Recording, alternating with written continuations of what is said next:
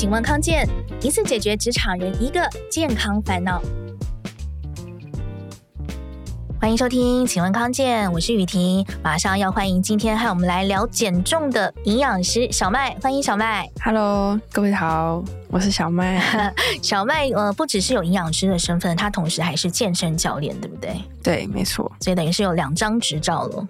对，特别擅长是运动营养的部分，等于把两个专业结合结合在一起。所以现在来找你的呃个案，多半就是以针对运动营养为主嘛，或者说减重的也很多嘛。减重的是大多数，嗯、对，但目就是现在好像也蛮多，比如说她月经不来，然后这月经不来原因有可能是以前的运动经验，再加上饮食的经验，所以导致她身体开始荷尔蒙失调。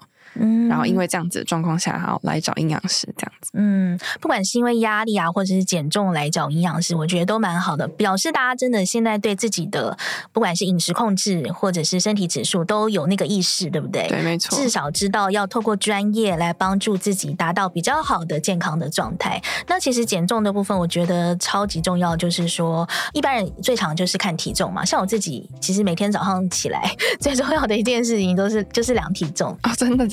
小麦，你天天量吗？呃，我其实没有哎。你那你量体重吗？我量体重，但是我不会每天都量，很偶尔才量一次。对，因为我觉得对我来说，我曾经我想到营养师其中一个原因，就是因为我以前在大学的时候，就是非常害怕数字这个东西。数字？对，数字本身，任何数字，哦、比如说卡路里的数字，或者是体重的数字。真的吗？对，我会很焦虑，就是当他比如我大餐后，然后隔天可能多零点五，我就会非常的紧张。哦、你你自己对自己体重数字的焦虑，对，对。就曾经是这样，所以后来我就呃开始慢慢调整这个心态，所以现在量的话不太会每天量，大概顶多就是一个礼拜会有一两天的时间。嗯，可是你那时候很焦虑的时候，是真的胖吗？还是其实只是有点吹毛求疵？其实有点吹毛求疵。现在现在想起来的话，就等于是很多年轻女生常有的心境。没错，嗯，像其实像我自己也是有减重十多公斤的经验，哦，很强哎，好厉害。但是坦白说，我其实之前都是用那种最传统的那种磅秤，就是有有一根那个针在那边，一般的体重计。一般的，我其实一直到最近最近才真的换了那种电子的。呃，那种所谓的家用的对家用的体脂计，但是呃一一换之后就发现哇，上面好多数字哦。我我换的是已经是很简易的版本了，因为它其实那个就是买某个商品加购 加购赠的以它是简易的版本，所以它是有体重，然后 BMI，呃，然后呃体脂率。跟一个内脏脂肪，就这四个数字，可是光这四个就已经超多。如果说是其他版本的话，我现在我知道现在还有九合一的，嗯，里面还有什么？哎，身体年龄、身体年龄啊，然后还有肌肉量等等，肌肉量啊，嗯、对，然后脂肪量等等。对，所以今天就是要请小麦来帮我们一一解析，说，哎，到底这些数字。呃，都需要用到吗？然后测出来是准确的吗？到底对我们的减重效果有没有一定的影响？这样子，所以先来问小麦啊，我们家用的家用的体脂器哦，就是那种最简便的，不是？我知道现在有一种是它需要呃，就是可以手握手拉起来，手拉起来有把手的那种。嗯、我讲不是那种，就是很基本的那种，呃，踩着踩着的那种。当然，体重跟 BMI 是不太可能会出错，对。但是除此之外的其他数值，包括体脂率，包括内脏脂肪。等等等等，这些数字光用家用体脂计来测是够准确的吗？呃，其实不会到非常准确，但是你可以把它当做是一个参考值。嗯，对，因为一般来说，即使是 InBody，就是那种健身房里面他们用的那个器材，也不一定是百分之百准确。因为我曾经就有听过一个选手，他就跟我说，他早上量跟他晚上量大概差了快三趴。体脂率大概差了快三趴，真的哦，所以我用家用体脂计量，体脂率不算太高，也不用自自，所以也不用太也不用太担心啊，对啊。那当然还有很多其他的，不是只有那个数据上面才才是标准。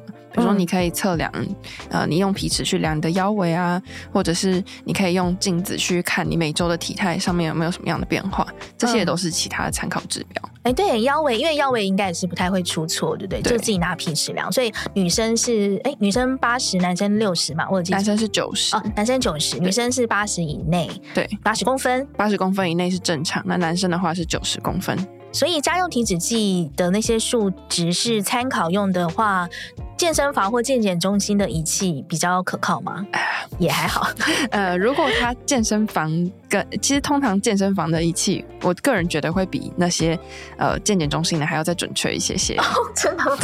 我们还以为是健检中心会比较准确。我觉得，因为我曾经我最近才刚好遇到一个教练，他还是我的学生，然后他去做健康检查，因为他们公司有健检，结果他们检查完，他们每个人，因为他们每个人肌肉量都非常高，嗯，然后结果 BMI 当然相对来讲也会很高，嗯、就那个医生就跟他说：“哦，你太胖了，你需要运动。” 但人家已经是选手了，他有点就那个没有到非常准确。那如果一般真的要非常非常准确的话，一般我们在临床上面会使用的叫做 DEXA，、嗯、不知道雨婷有没有听过？它叫 DEXA，、哦、我知道骨密度的，对，就你会一个仪器，然后它会这样 scan 你的身体，哦、那个跟体重可以测出来这些东西、啊，它会比较准确，就是它会有骨密度啊，然后你骨骨呃肌肉的分布啊什么的，会比你拿着一个东西还要来得好，因为。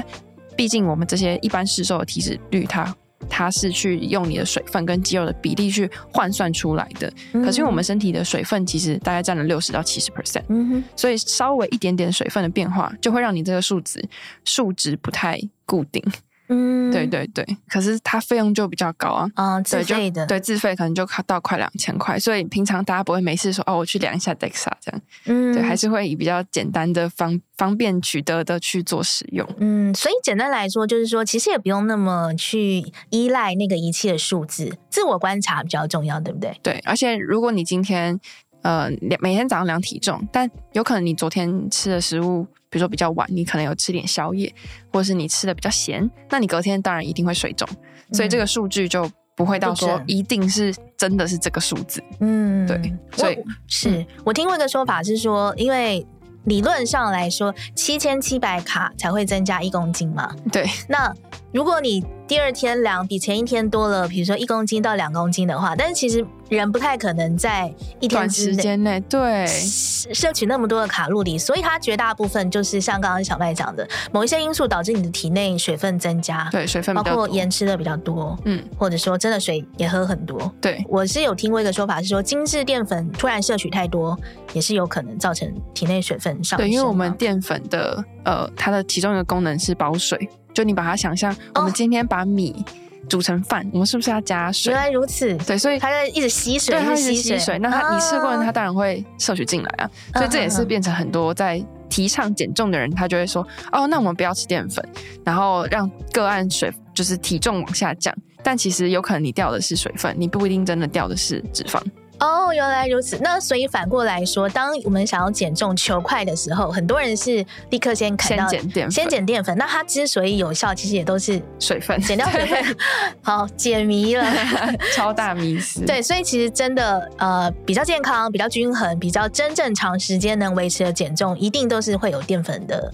一定一定还是会需要基本的量啦，因为淀粉在我们人体里面，它算是第一个我们去使用能量的来源。再接下来还要讲一些呃，我们有其他的数值，比如说有讲到说像内脏脂肪啊，还有肌肉量啊，还有刚刚讲的水分、身体年龄，这些都会在有一些比较，比如说多合一的体脂计上也会出现。那这些数值它的重要性高吗？呃，像是内脏脂肪，然后肌肉量这些，对我来说其实还蛮重要的，因为呃，像内脏脂肪，它就是你包在脏器外的那一层脂肪的厚度。那你当然数字越高，表示你的厚度越大。嗯、那它相对来讲，就是会影响到我们刚刚一开始提到的腰围，就我们的、嗯、我们的腹部里面都是脏器嘛，所以当你的每个脏器它的脂肪非常的厚的时候，你的腰围相对来讲也会变大。所以你得到一些代谢症候群的几率也会跟着提高。嗯，再来是肌肉量的部分，再来是肌肉量的部分，因为肌肉量它会跟体脂率有很直的、很直接的关系。比如说，像我们在如果你有一个报告出来的话，你可能去健身房量测，它会有一个是体重，然后肌肉量跟脂肪量的比例。那通常一般刚开始训练的人，他有可能他的这个曲线是呈现一个 C 型，也就是他的肌肉量是偏少。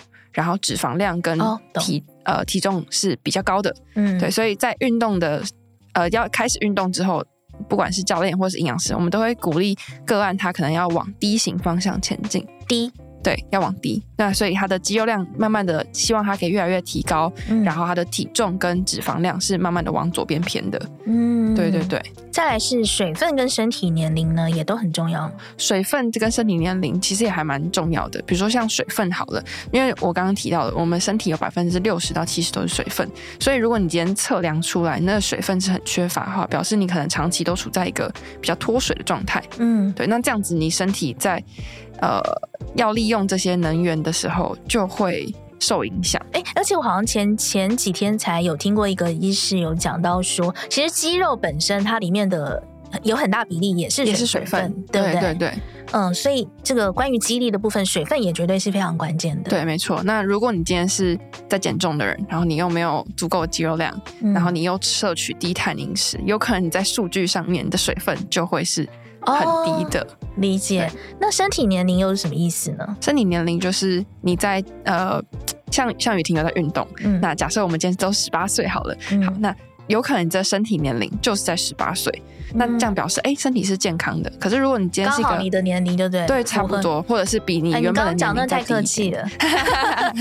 那 如果可能是一个没有运动的人，他可能是三十岁，嗯，那他的身体年龄有可能到四十五岁，就表示说他虽然是三十岁，可是他身体的他机器测出来年龄，他大概有四十五岁的身体年龄。那你觉得这个人在体力上面？会好吗？一定不会啊。嗯对啊。但是这个身体年龄部分一样，我们用家用体脂器不见得那么的准确。对，不见得那么准确，因为它也是综合评估说，哦，它测出来这些肌肉量啊，然后脂肪量啊，跟体重啊这些，到底你你他认为你应该在几岁？嗯、对，所以全部的东西都。不会说完全百分之百，但大家真的都可以当做是一个参考，一个参考。或者我听过另外一种说法是说，可以不用看它的呃绝对值，你可以看它的曲线变化。对，没有错，对不对？比如说，好，就算这个体脂率不准好了，但是你至少可以看到它的趋势，它的曲线变化，就是说是不是每天一直增加，或者说。呃，维稳维持平稳这样子，对这样子还算是有一个参考价值。对，因为体重变化，它一定是我们是要越看越长期越好嘛。嗯嗯，你不可能在一天内就变胖一两公斤。嗯，不过这么多数值哦，也真的是让我们眼花缭乱。所以，如果真的是要减重啊，或者是维持体重、管理体重的话，真的是需要参考那么多数值吗？嗯，比如说像 BMI，然后体脂率。这几个对我来说就是还哎还蛮还蛮重要的，BMI 也重要，对 BMI 也重要。那 BMI 的话，如果你是有在运动，像我刚刚提到那个运动员，他 BMI 就很高，嗯、那这个数据对他来讲，哎可能就没有那么具参考价值。对对，但是大部分比如说像我们在医院，我们遇到的一些病患，他们并没有平常在运动的习惯，所以他们的 BMI 就会完全展现出来。他们现在目前的身体状态，因为 BMI 毕竟也是一个代谢症候群的指标，嗯、对，像像是 WHO 的那个世界卫生组织，他们认定说，哦，你今天肥胖的标准，如果你的 BMI 是正常人，大概十八点五到二十四。那如果你是超过二十四的话，你已经有过重，甚至到再更高一点，BMI 可能超过三十，你就有肥胖的可能。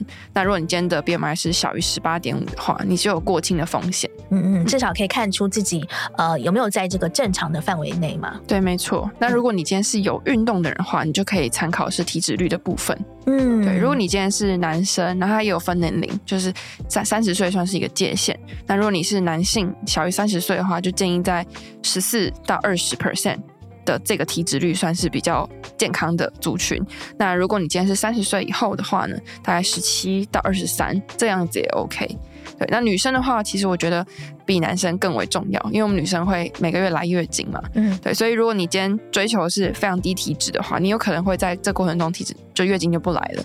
对，我之前有听过二十三趴，她月经有来；二十趴体重哎月经还是有来，然后她到十趴趴后，她体月经就不来了。的这样子的人，嗯、所以不能低于对，所以不能太低。那女生的话，就是如果你是小于二三十岁的人，你可能体呃体脂率，我我建议就是在二十，二十是一个极限值，除非你今天是什么样子运动员，然后你可能会要追求更低的体脂。嗯、比如说你今天是要比健美的人，那我们当然在比赛的状态。在那个上台的当下，你可能体脂已经到十二十三，对，但大家要知道，那也不会是一个常态的情形，所以不要追求就是非常非常低的体脂率，对身体来讲是比较健康的。对，那如果是呃三十岁以后的女性的话呢，大概呃其实二十到二十八都算是很正常的体脂率。嗯，对，所以它没有一个比如二十到二十八区间，也没有一个说越低越好，是不是？没有越低越好，其实每个人身体还有一些个体化的差异哦，所以也不用，只要在正常区间就好了。对，也不用刻意去追求说越低一定要很低。对啊，哦、我觉得现在被社群媒体影响，就很多女生想 哦，我想要十五趴的体脂，我想说十五趴应该会 还会来月经吗？感的好可怕。对、啊，嗯，那小麦你自己有量自己的体脂率吗？哦，有啊，我就偶尔会量，但也不是每天。那大概会维持在什么样的区间？大概会维持在二十到二十三的这个区间。哦，那差不多也算是偏低喽，就是在正常范围当中。呃，对，正常范围。那如果那一阵子可能身体状态没有那么好的话，会到二十五。对，可是因为我的肌肉量比较高，所以有办法把这个体脂率慢慢的。就是因为肌肉量的关系，所以它还是可以维持在正常的生活状态。然后我的月经也都是每个月有固定的来，嗯、对，对我来讲，哎，这样子的范围就是已经很好了，不需要再更额外追求。我想要有很强的腹肌，然后但是我月经可能不会来这种风险。对，哦，你的意思说，真的不用，也不用过度去追求马甲线啊，或者是什么的，它可能会牺牲掉更多的东西。对，是是你会牺牲更多健康，真的哦。对，因为现在真的大家被社群媒体影响太多了，对，它真的是荼毒。不行，你这样你自己也是社群媒体那个啊。那个名人、呃、没有他名人啦，对啊，但我就是倡导倡导说，大家一定在做任何事情之前，嗯、要先想想身体会不会有状况。如果你一发现身体有状况，拜托立刻去找专业的人协助，嗯、对，不要好像有点走火入魔，一直持续下去。嗯，因为真的现在社群媒体上，IG 啊或者什么，真的太多，是不是？他什么呃美魔女啊，怎么样冻龄啊，多少多少岁啦，四十加五十加，还有马甲线啊，什么什么什么，添了、嗯、那叫什么？哎、欸，那个。直角肩，直角肩，但是过度追求那些，就是其实应该说，不见得每个人都会练出那样，但是不代表你不练出那样就不够健康，不够 fit，对不对？对，而且我觉得在大家看这些媒体的时候，不能只有看这个媒体，你要去想，有可能这些明星他背后其实是很痛苦的，因为他为了要有荧幕效果，所以他必须不能让，或者他其实只是一直在吸气而已。对，有有可能就是很辛苦啊，他可能想吃他都不能吃，那想干嘛他都没办法做，嗯、然后但是大家就喜欢看他这样，所以他好像必须就只能被这个框架框架所局限住了。嗯，所以马甲线很重要，但是要回头去思考一下，你为了马甲线 牺牲了什么，对不对？或许有些人觉得生理期没有那么准，还没有到那么那么重要，但是他如果已经影响到你的心情的话，我觉得其实就没有必要做这样子的牺牲。而且我之前还听过一个，就是那个女生跟我说，我说，哎，那你月经最近什么？她说啊，已经三五年没来了啊，讲得很自在。然后我想说，哈，那那你你你不会觉得很奇怪？她说不会啊，我反而还觉得没来很好，不用买卫生棉。我怎么听到？那我觉得傻眼。我说，但如果你未来有生育的打算的话，嗯、你这个部分是绝对要重视的。对，不能好像认为说啊，反正他也很麻烦，所以我就不要他也 OK。那你就毕竟你身为女性，对，嗯，所以还是不要有这个太扭曲的价值观，要找到真正适合自己的体脂率，适合自己的体型哦。那我们休息一下，待会回来再跟大家慢慢聊哦。康健二十五周年月月行动计划。本月带大家善用时间，随时随地的练肌力，有助于营养吸收，还能参加价值七万元三天两夜的充电之旅，以及八十项精选好礼抽奖活动。点击下方资讯栏链接，加入月月行动计划吧。我们继续要来聊跟控制体重非常相关的几个重要的关键数值哦。刚刚聊了很多，包括 BMI 啊、啊、体脂率啊，或者是肌肉量啊、内脏脂肪等等等等。讲到内脏脂肪，在我们休中场休息时间，来自彰化的 S 小姐突然 call in 提问，没有啊，就是我们同事提问说，她自己去啊、呃、去找教练，去找健身教练的时候，那教练告诉她说，呃，应该说他他们也有同时测一些相关的数值，那其中有。内脏脂肪的部分，那可能这个数值稍微有偏高一点。那当时教练是跟他讲说：“哎，你就回去好好睡觉，你只要睡眠充足的话，你的内脏脂肪就会降下来。”这个说法算是正确的吗？这个说法有一点稍微的偏颇，对，但是但是我觉得。它是有关系的。嗯，对，只是呃，我们可以讨论的是，哎，比如说睡好这件事情对于我们身体会有什么样的影响？啊，我们每天都会分泌所谓的皮质醇，那皮质醇就是一个压力型的荷尔蒙，然后再还有褪黑激素。所以当你睡不好的时候，你可能在皮质醇跟褪黑激素的分泌就会开始乱掉，就不会照着平常我们正常的那个曲线走。那因为大家有听过压力胖，压力胖吗？嗯，对，这样子在睡眠品质不好的情况下，再加上这个张小姐她可能工作压力又很大，是 S 小姐，S 小姐，对不起，请不要透露她的真实这个好不好？好，S 小姐她也不姓张。S 小姐她的工作压力可能有很大的情况下，嗯，她在这个。分泌点就是她的压力太大，所以导致她的皮质醇很高，然后再加上她晚上睡眠品质不好。那皮质醇它有一个副作用，就是当它很高的时候，它就会囤积腹部的脂肪。哦，对，所以囤积腹部脂肪，哎，它有可能就是长在呃那张脂肪的外面。嗯，哎，那那至少我们可以。至少有个是确定的，就是说睡不好，对，可能那个小腹有可能会比较大，对，有可能，这是，这是，这是真的有可能的。所以，像我们在照顾这些个案的时候，我们不会单单的只有去看他的饮食，我们可能会照顾他整个全方位的东西。比如说，我可能会请个客户去记录他平常呃喝水的状态啊，或者是睡眠的状态。那睡眠你睡几点？睡多久？睡眠品质好不好？这些可能都会是呃全部关键综合的一个参考点，综合评估就对，哦。所以就像我们这个休息之前有讲说马甲线的问题，与其狂狂降体脂率来超出马甲线，或狂做重训之类，其实不如好好睡个觉。没错，比较重要，对，对不对？真的也有个案，就是他平常工作压力很大，然后当他那个礼拜他睡得比较好的时候，哎，体重就降下来了。嗯，所以不一定真的是就是。饮食上面你要去做琢磨啊，就饮食、睡眠跟训练这三个算是缺一不可的条件。嗯，其实我自己经验也是啦，就是我刚开场有讲哈，大家应该记得哈，我我自己也是减了十多公斤嘛，那真的是很好。我自己我自己的经验也是，就是比如说到瓶颈期的时候。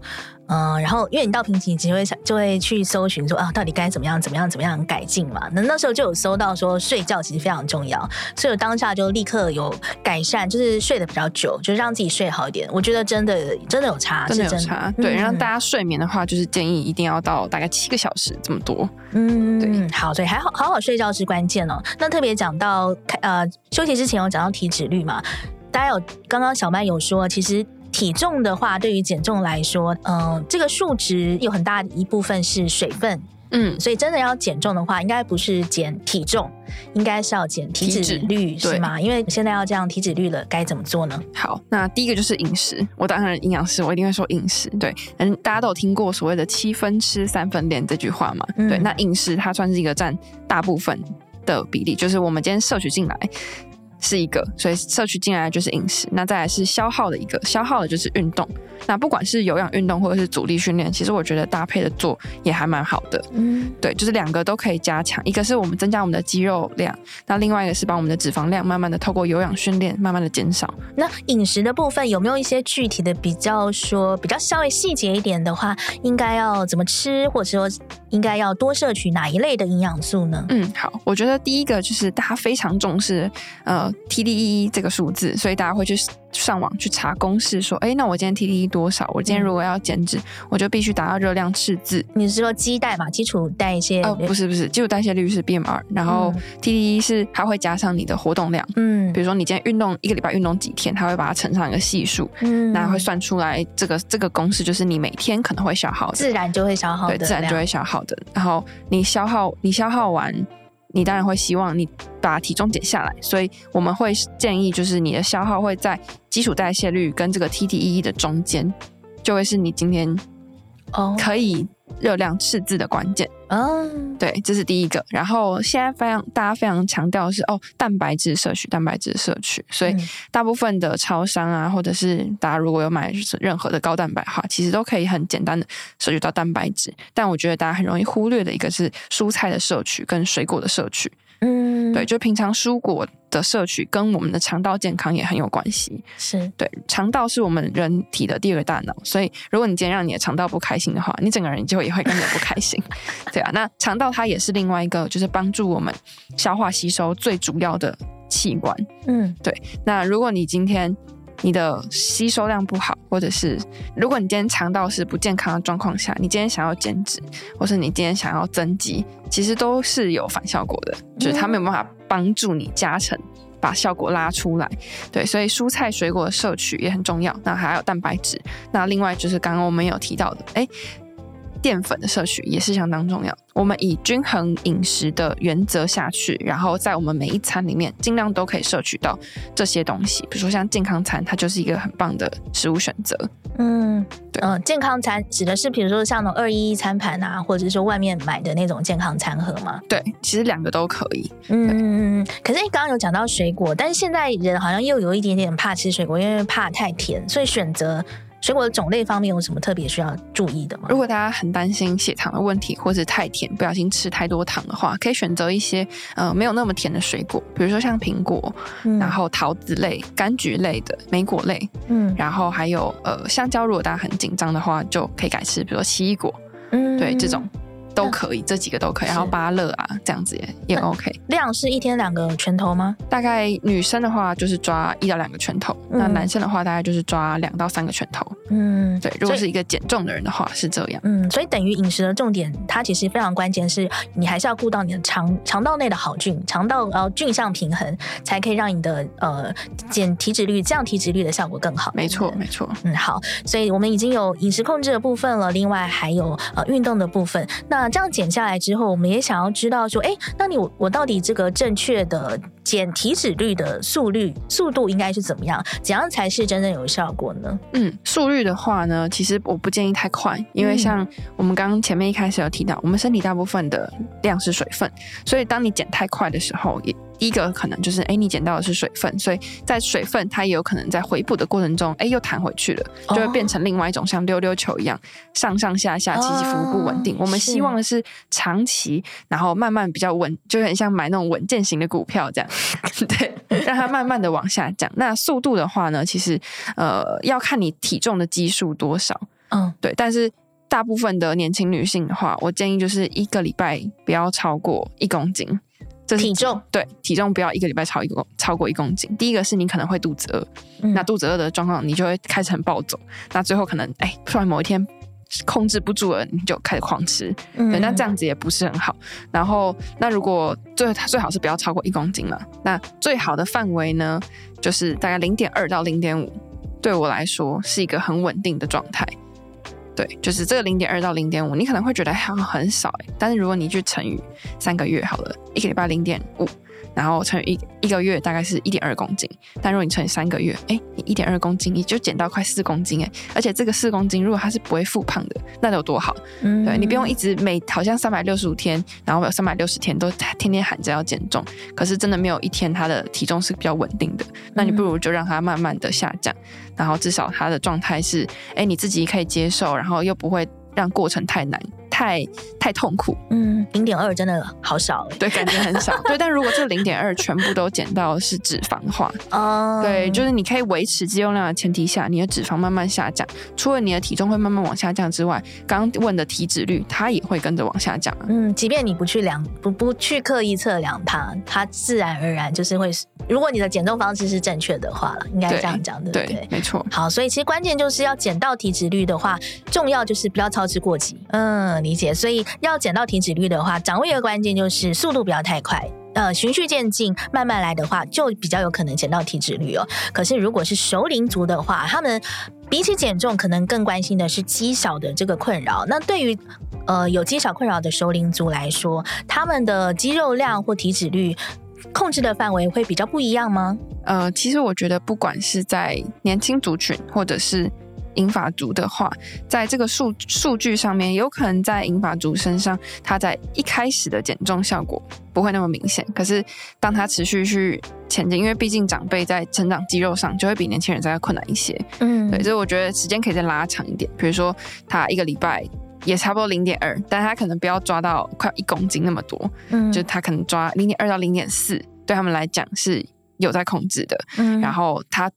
同时又搭配了重量训练，再加上饮食控制，那效果一定是更好。因为我们也很担心长辈在减重的过程中流失掉更多的肌肉，这样反而也不好。嗯，所以如果真的要达到呃比较长期维持的减重的效果，或真的减到体脂率的话，运动虽然它是所谓的七分吃三分动，但是这个三分就是非常的关键，对不对？对嗯，是让你能够真正减到体脂率的关键，所以运动还是非常重要的。那今天跟大家聊了很多关于减重的数字，希望大家都可以找到摆脱数字的框框，找到最适合自己的运动，最适合自己的管理体重的方式。没错，没错。嗯，好，今天谢谢小麦。谢谢，谢谢。希望大家如果觉得今天的内容对你有帮助的话，要记得给我们五颗星好评哦。有任何疑问，也欢迎留言给我们。请问康健，下次见喽，拜拜，拜。